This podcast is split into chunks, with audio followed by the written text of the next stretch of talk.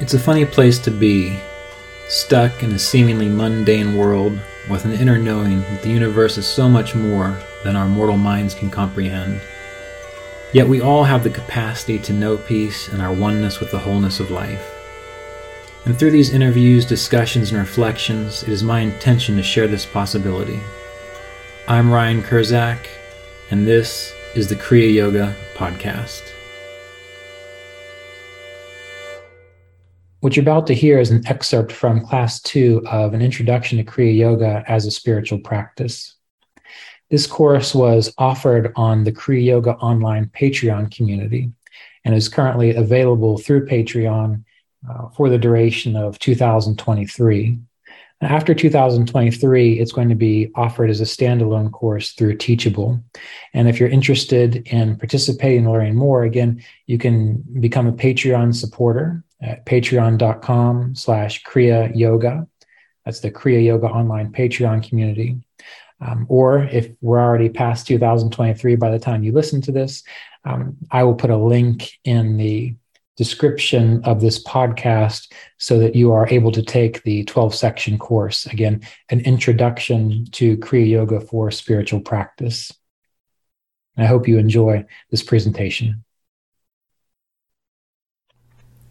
Now, we can also look to the Yoga Sutras of Patanjali. And the Yoga Sutras of Patanjali say that progress is an accord. Progress is an accord with intensity of practice, whether that's mild, medium, or extreme or intensive. And that just makes sense. Uh, anything in life, the more that you give attention to, skillful attention to, the greater that will develop within your life. So the same is true for spiritual growth the more attention we give to it, the more intensity we put towards our practice, the greater growth we will experience. But we do have to be um, aware of what intensity really means. Many people who suffer from kind of a, a type A psychological complex thinks that intensity means I always have to be meditating. I always have to be reading spiritual literature. I always have to be doing something to push myself harder in this direction. And that's really an overcompensation for something else. Uh, intensity is related really to how many of your actions support your inspiration to practice yoga and to experience greater spiritual awareness. So, intensity is not pushing yourself to the limit of how long you can sit cross legged to look like a good yogi. Um, it is not forcing yourself to repeat more mantras for the sake of repeating mantras. Intensity is not working to increase the number of uh, pranayamas that you can practice, or it's not to force yourself to meditate more and more throughout the day. Intensity is related to your ability to successfully do what is necessary to sustain your spiritual life and your inspiration towards self-realization. And this is really the focus of, of our, our, our session today. Looking at realistic ways to streamline and align your life so that your activities, they don't fall into the category of um, the overcompensation type A psychological complex, but they are intelligently applied ways of living that allows more spiritual energy to be developed within your life and greater realization to come, and for um, your consciousness to expand naturally and easily and to grow uh, without stressing yourself out. Because the type A psychological complex stress situation really isn't helping. It's kind of, in a sense, sometimes pushing you backwards. So, we're going to talk about a few of these things like meditation, um, length, uh, mantra practice, uh, pranayama practice, and so on. So, let's start with this idea of mantra. Many of you are familiar with the idea of mantra. It is a word or word phrase that you use uh, in order to um, facilitate a meditative or superconscious state. In the Kriya Yoga tradition, we often recommend the use of So Hum mantra. Hong Sa is also um, a regular mantra used. Om Namah Shivaya, or simply chanting Om These are some of the primary basic mantras uh, within the tradition. But mantra needs to be applied intelligently. So we have to remember that mantra practice, doing more mantras mechanically, does not result in greater intensity in one's spiritual life. Practicing a mantra while your mind is fresh, dynamic, awake, and engaged, this is what contributes to clarity of awareness. Mr. Davis, you might have heard this story before, uh, talked about how he had overheard Yogananda say one time that if you practiced mantra or Soham mantra for five hours straight, that you would easily experience a superconscious or enlightened state. And Mr. Davis heard that, and he was in his uh, late teens when he knew uh, Yogananda. So he had that kind of enthusiasm of youth, and he thought to himself, oh, well, I'm going to do that then. And he was new to a lot of this. He had just been accepted as a student of Yogananda's. He had been raised on a farm while he knew how to do certain yoga postures and he had an interest in meditation. Uh, the depth of the practice, it was all really kind of new to him. So he decided that he was going to sit there for five hours and practice mantra. And he said what he learned was that you can sit for five hours, but it doesn't necessarily mean that you're going to be actually engaged in the mantra practice because after a while your mind drifts away. You start to fall asleep, you nod off, distractions come up. And when Yogananda had said to be able to practice mantra for five hours, he meant you practice mantra for five hours while being perfectly present with the practice, not just repeating the mantra again and again in the background of your mind while you nod off or um, fantasies and daydreams come your way or you put yourself into a trance. He meant that in every moment when you repeated that mantra, each mantra was like a brand new moment. You were perfectly engaged, perfectly awake to it. And many of you have experienced this maybe when you've been doing a certain activity that requires a lot of attention to detail. When you're engaged in an activity that requires a lot of attention to detail, you're not daydreaming, you're not falling asleep, you're not nodding off. Every second of that experience, you are pristinely aware of the process. So, for mantra to work in a way that is ideal, um, that is what needs to be cultivated. And so, for a beginner, rather than aiming for lots of mantras, what a beginner needs to do intelligently is to practice mantra and then stay with it as long as one can remain engaged, or as long as one, even if you get distracted, you're still awake enough that you can come back to it and say, no, no, come back to center, focus on the mantra. And you do it just that long. And just before you get to the point to where you're going to be falling asleep or losing awareness or putting yourself into a trance or a stupor, you stop. You do a little deep breathing and you conclude the practice. That's going to be an effective use of mantra. And we have to remember that when we're talking about intensity in practice, it's anything that sustains uh, our focus. So if we can only do a mantra practice for, say, five minutes, and what we need to do in order to do that again is to just take a break, go for a walk, read the newspaper, you know, engage in, in um, activities which give your mind and consciousness and nervous system a chance to kind of reset themselves and grow and expand, that's what you have to do. So we want to look at it almost like an exercise routine, where a person who exercises, they go and they exercise, but they don't do it to exercise all day long. They go, they get their body strong, and then at other times they know that their body is getting stronger that their muscles are repairing and regenerating. And so next time, or in a few weeks or so, they can exercise a little bit longer or with a little more intensity. But to do that intelligently, you're not just pushing yourself to the limit every time. You are giving yourself uh, time to step back. So within all of this practice, there needs to be activity towards your goal or activity towards your meditation technique or practice, but there also has to be time for rest, for just letting it be, for just living your life like normal. And this applies to longer durations of meditation as well. Um, again, many people read about yogis or consider folks who say they meditate for eight hours or, or longer, and it's often thought that that's what you need to shoot for. Well, you might want to shoot for that, but what you want to shoot for is not the time. What you want to shoot for is your ability to be interested and engaged in it. And don't feel bad if you're only interested and engaged for 15 minutes. That's better than nothing. And that's where you've got to start. Uh, yogis, uh, authentic yogis, who are able to sit for longer and be in the process uh, without falling asleep, they they are enjoying it.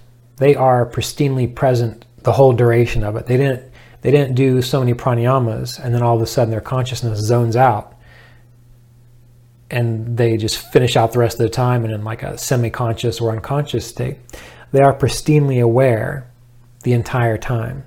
So meditation, you need to you need to meditate as long as you can while staying awake, engaged, interested. Sitting to meditate um, for long periods of time just to look like you're a good meditator, it's not very useful sitting to meditate for long periods of time when you've only really meditated for about 15 minutes and then the next hour and a half all you're doing is fighting to stay awake that's not doing that's not intensity. That's not very good. We won't say what it is. Intensity is doing whatever it takes to stay present within the process. Pranayama is the same way.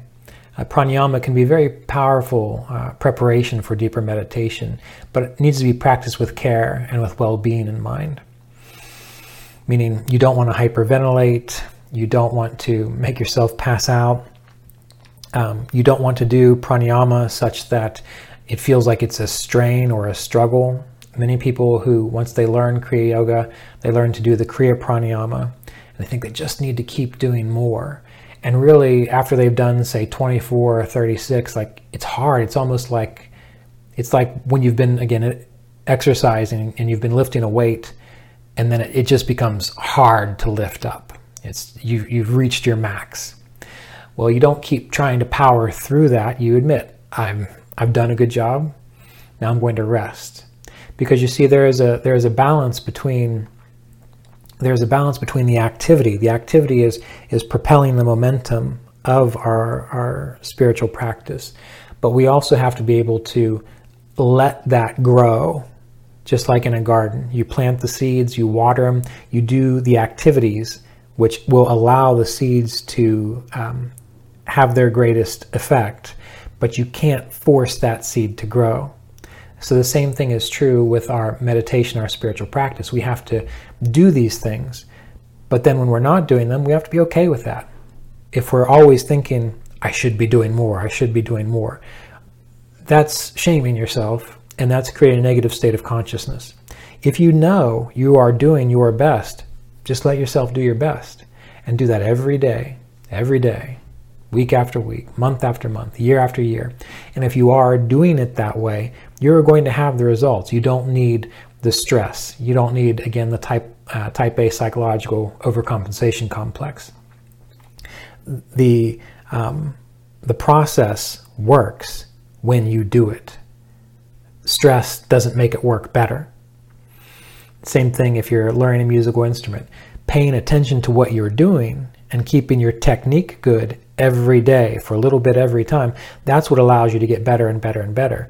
Being frustrated about it, thinking you need to go home and, and practice more and more and more when you're already practiced out, is going to give you negative, uh, uh, negative results rather than positive results.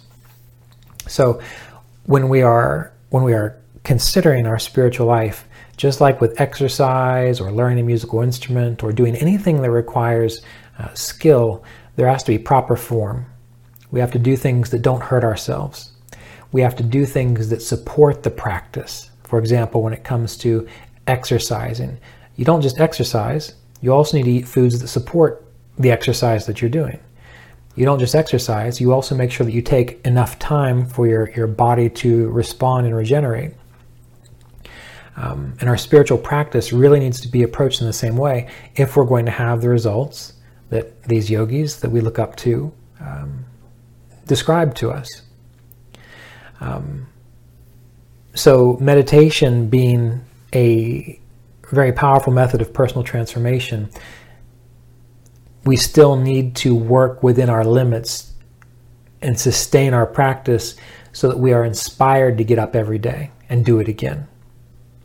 Many people, and I, I had this experience too when I was younger, are very enthusiastic in the beginning. They read Autobiography of Yogi or, um, or some other saint and sage, and they really feel this strong drive. I need to figure it out right now. And they push too hard and too fast, and they burn themselves out. And they don't build a sustainable practice because of impatience. Um, Yogananda had said that our, our spiritual life is needs to be um, like a wood fire that's built well, that burns slowly and steadily over time, rather than a straw fire that goes up with a great blaze um, and then goes out almost as quick as it started. And I have to say, I feel fortunate in that many of the students that I've been able to know and work with, they already seem to kind of get this a little bit, but we still need to talk about it because um, many times the enthusiasm is very useful, but it needs to be moderated. It needs to be cultivated. It needs to be tended over a long period of time. And if we can start to see everything from that perspective, then again, we can recognize that when we make good food choices, that that is our Kriya Yoga practice. That when we choose to take care of our body, that that is Kriya Yoga practice. That when we decide to get on a regular sleep schedule for our well-being and so that we can be alert and attentive when we meditate, that is Kriya Yoga practice. And I feel it's really important to pay attention to that affirmation and to acknowledge those things. And it's good to acknowledge them while they are happening, if you're able to.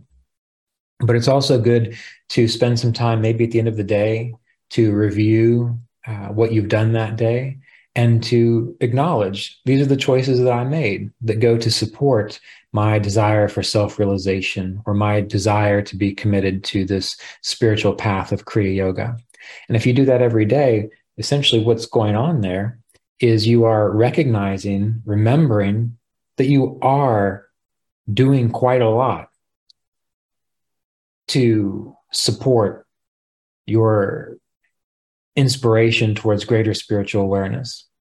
And I found that by acknowledging that, that really has a capacity to empower us. And it also gives us the capacity to not focus so much on these very narrow approaches where many people say you just have to meditate more. You start to see the broadness of your life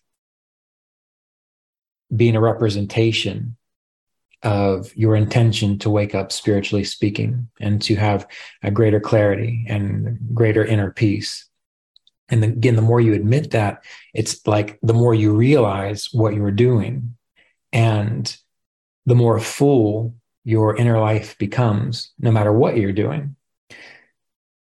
So while maybe some of you wished I would get more into things at this point in time, like what are the chakras? What do they mean? What is this energy that we're doing, that we're moving around when we practice Kriya Pranayama? Um, what are the specific mantras that make it all work? Maybe some of you want that, but uh, I would like to encourage you to see that those are useful things, but there's so much more to it. And this is coming from my own experience in, in my own practice from the initial enthusiasm that I had when I first began a few decades ago to observing those changes and what was required to make positive changes, and also working with many students and seeing how their life, what really mattered in their life, so that they experienced what they were aiming for.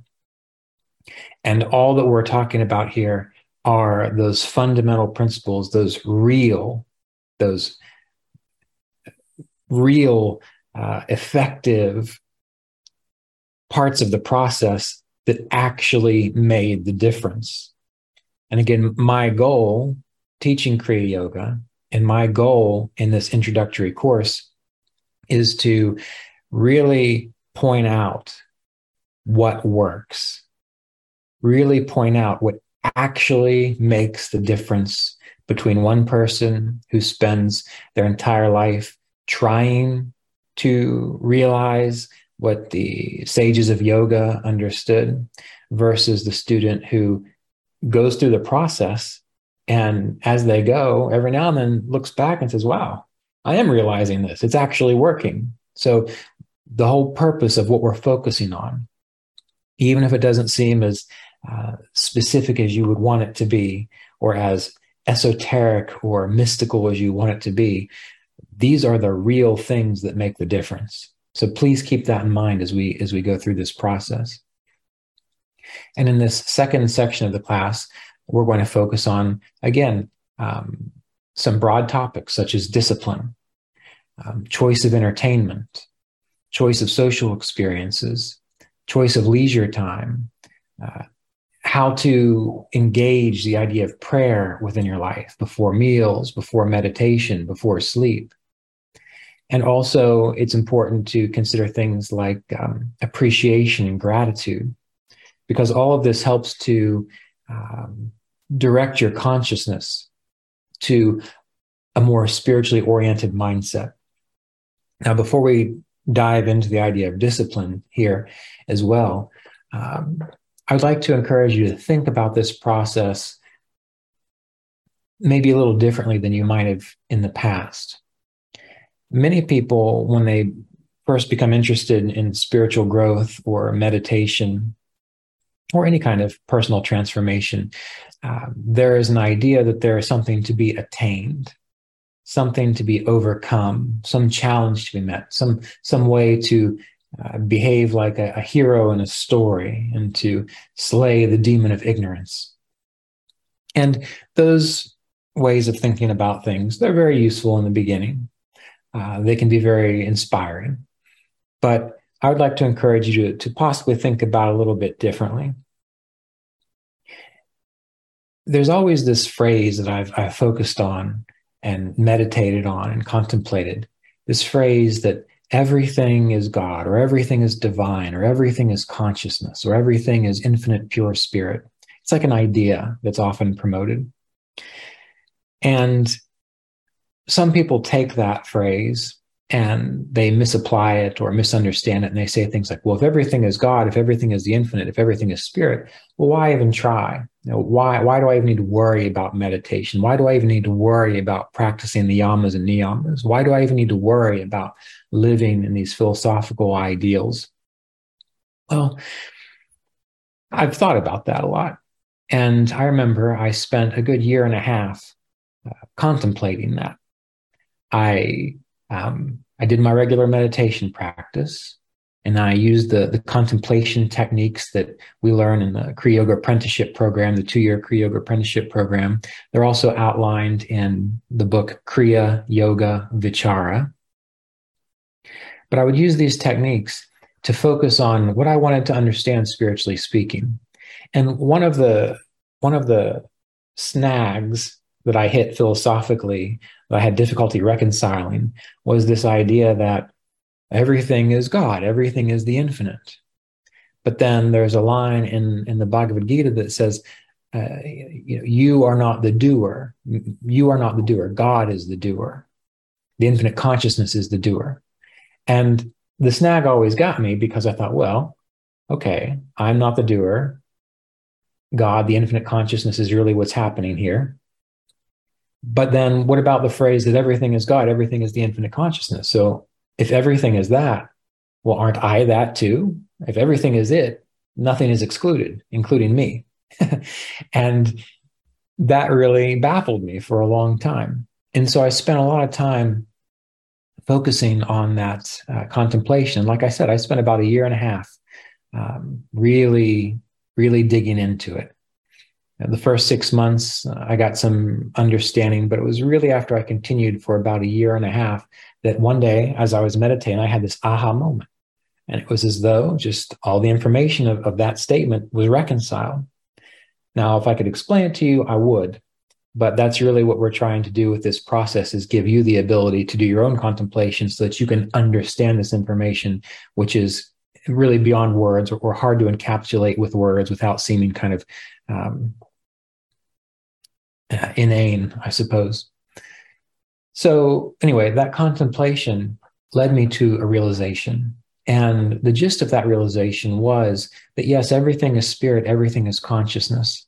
And everything is really, in a way, like a collection or packets of uh, information or energy all, all together. Like a, if you can imagine that that you are not an individual person, that your body and your mind is really just a collection of um, information and energy held in a certain pattern.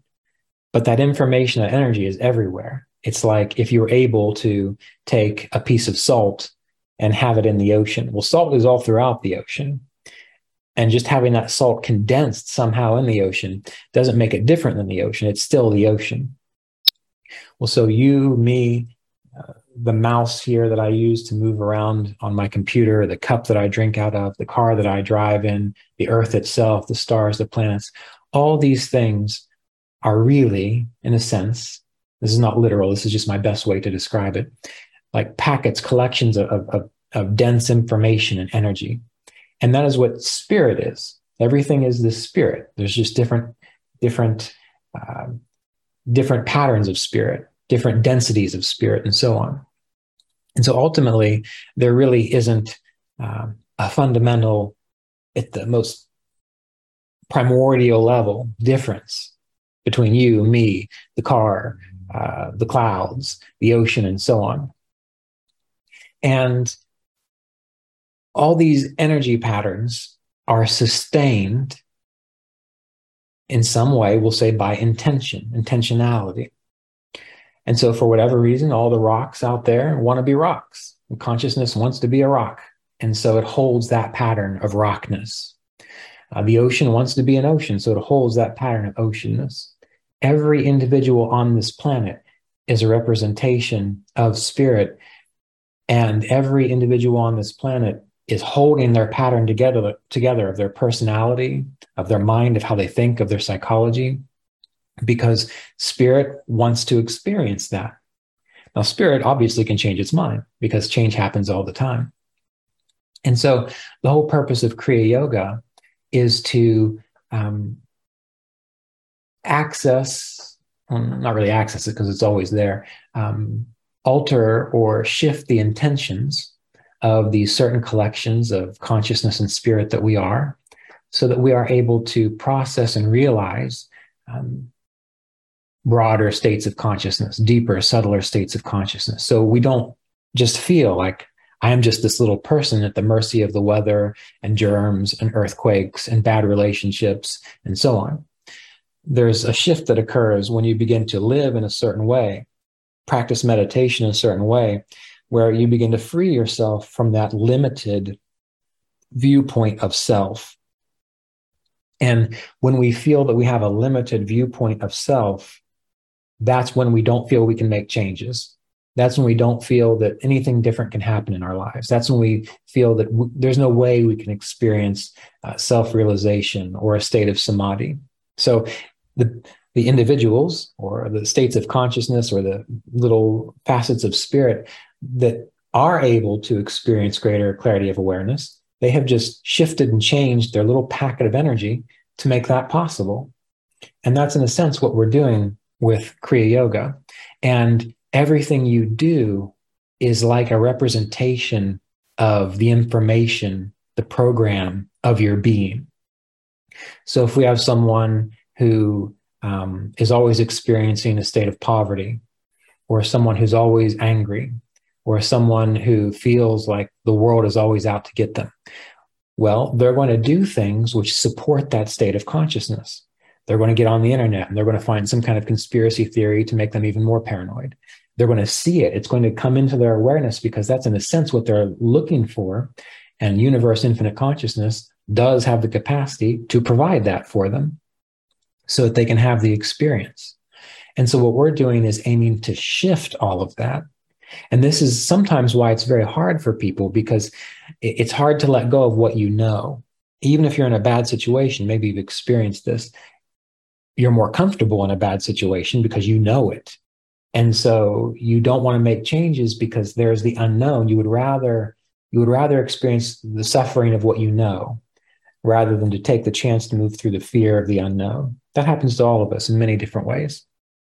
And so, oftentimes, that difficulty that one experiences on the spiritual path is a difficulty uh, of making changes, either because you're comfortable where you are, uh, because you have a certain belief system, you can't imagine something different.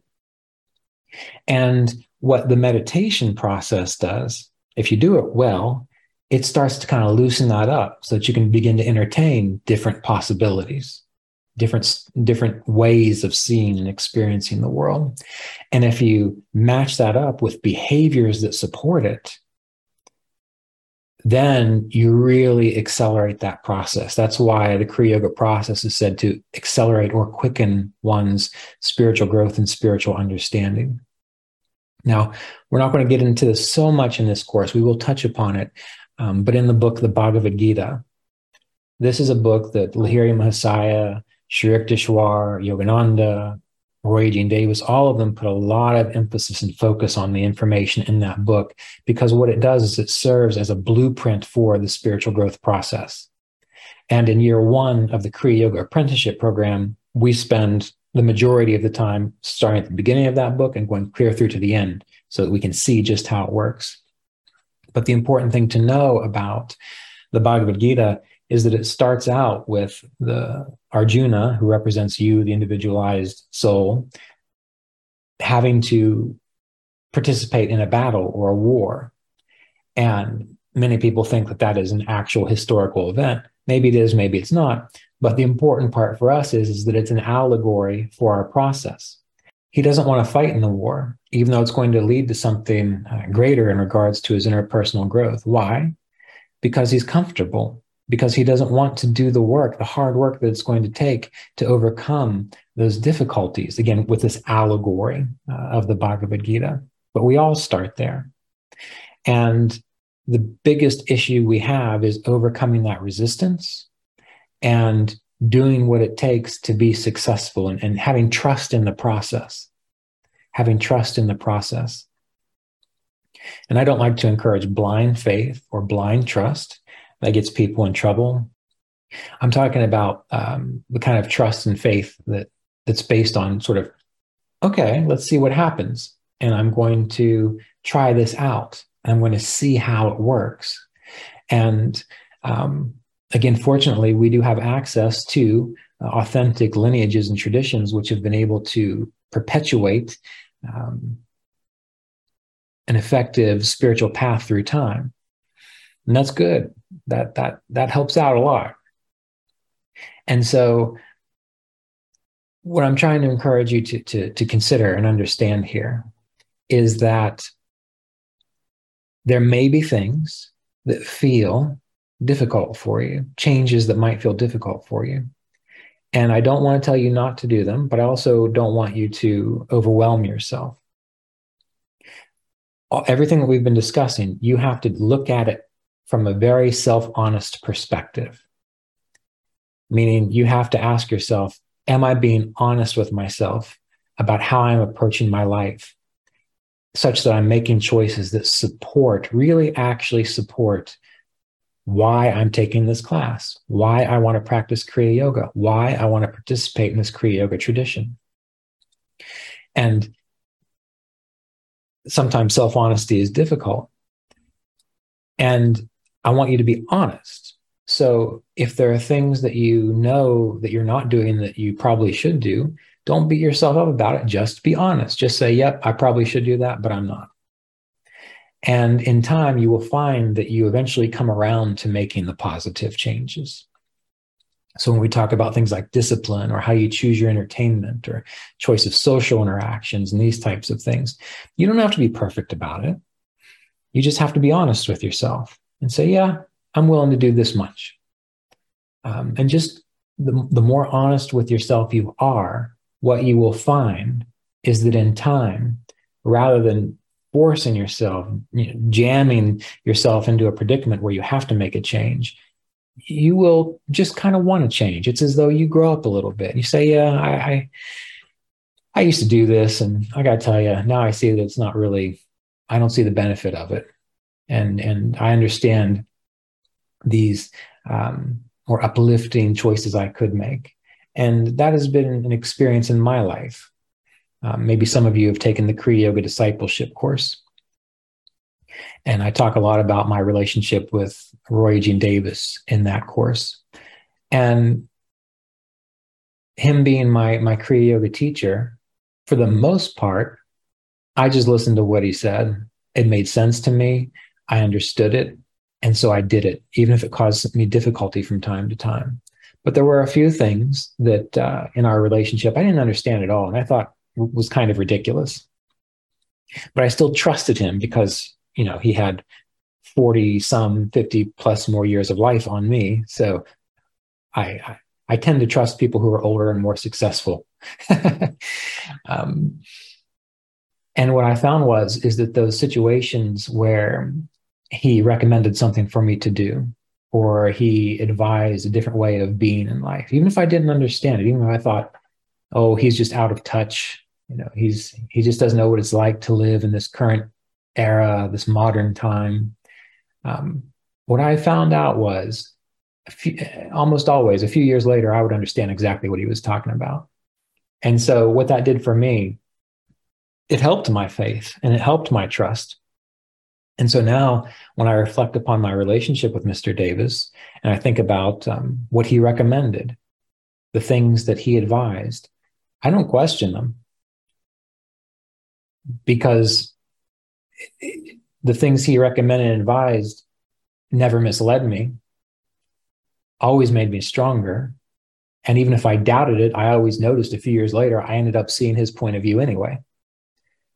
So it's it's very good if, if you are able to find that kind of experience uh, with a Kriya Yoga path or a Kriya Yoga teacher. But keep in mind, there is like a trial and error aspect of it. You have to try things and see if they actually work. And you have to be open to the possibility of change. And again, I'm sure I've already said this, but I'll say it again. One of the obstacles, when, when Mr. Davis was asked, what are the greatest obstacles that uh, a Kriya Yoga student experiences? And he said, the greatest obstacle is not doing what they know they should do. And the question come up, well, what should I do? well, that's what we're doing. We're, we're discussing that. And Mr. Davis, it was always interesting to watch him interact with with students, especially new students. I remember one time I was on retreat, and um, there was a group of uh, students from another country, and they were all gathered around. I was sitting off to the side, just observing, and they were fascinated with what he was saying. And they had been there the whole week, and Roy had talked a lot about what we've been talking about, taught the Kriya Yoga techniques, how to meditate, when to meditate, and so on. And one person raised their hand and said, But what can we do to really accelerate our spiritual path? And me, I was young and arrogant and judgmental. And of course, I thought, what? Why are they asking that question? They've spent a whole week here learning what they need to do. Why are they asking, what do I need to do? And I, in a way, I could kind of see Roy. And I saw him take a moment. And again, he was in his uh, early 80s or so.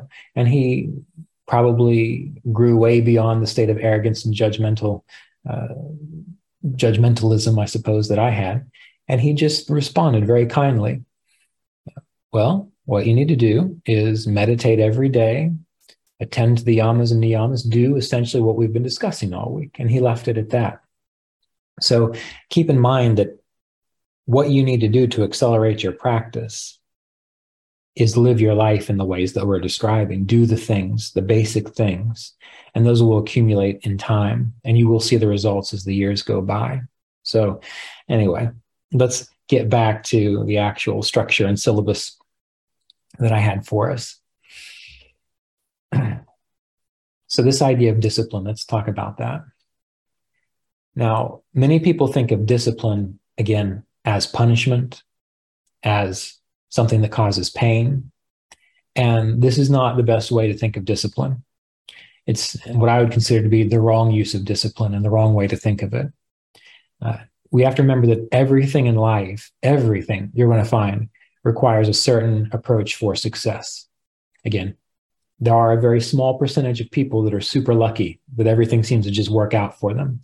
Maybe you are that person. I think it's highly unlikely. But every now and then you see one that they can spit in the wind and everything comes their way for some reason. This this particular way of approach that we're discussing is not for them. They're for the rest of us who actually need to do something to align our life to have success. So everything in life requires a certain approach for success. You know, even making a, a proper meal, uh, my stepdaughter sent me a message last night asking for my my chana masala recipe, which was very touching that she was asking asking me to help her do something, and that she liked my chana masala that much.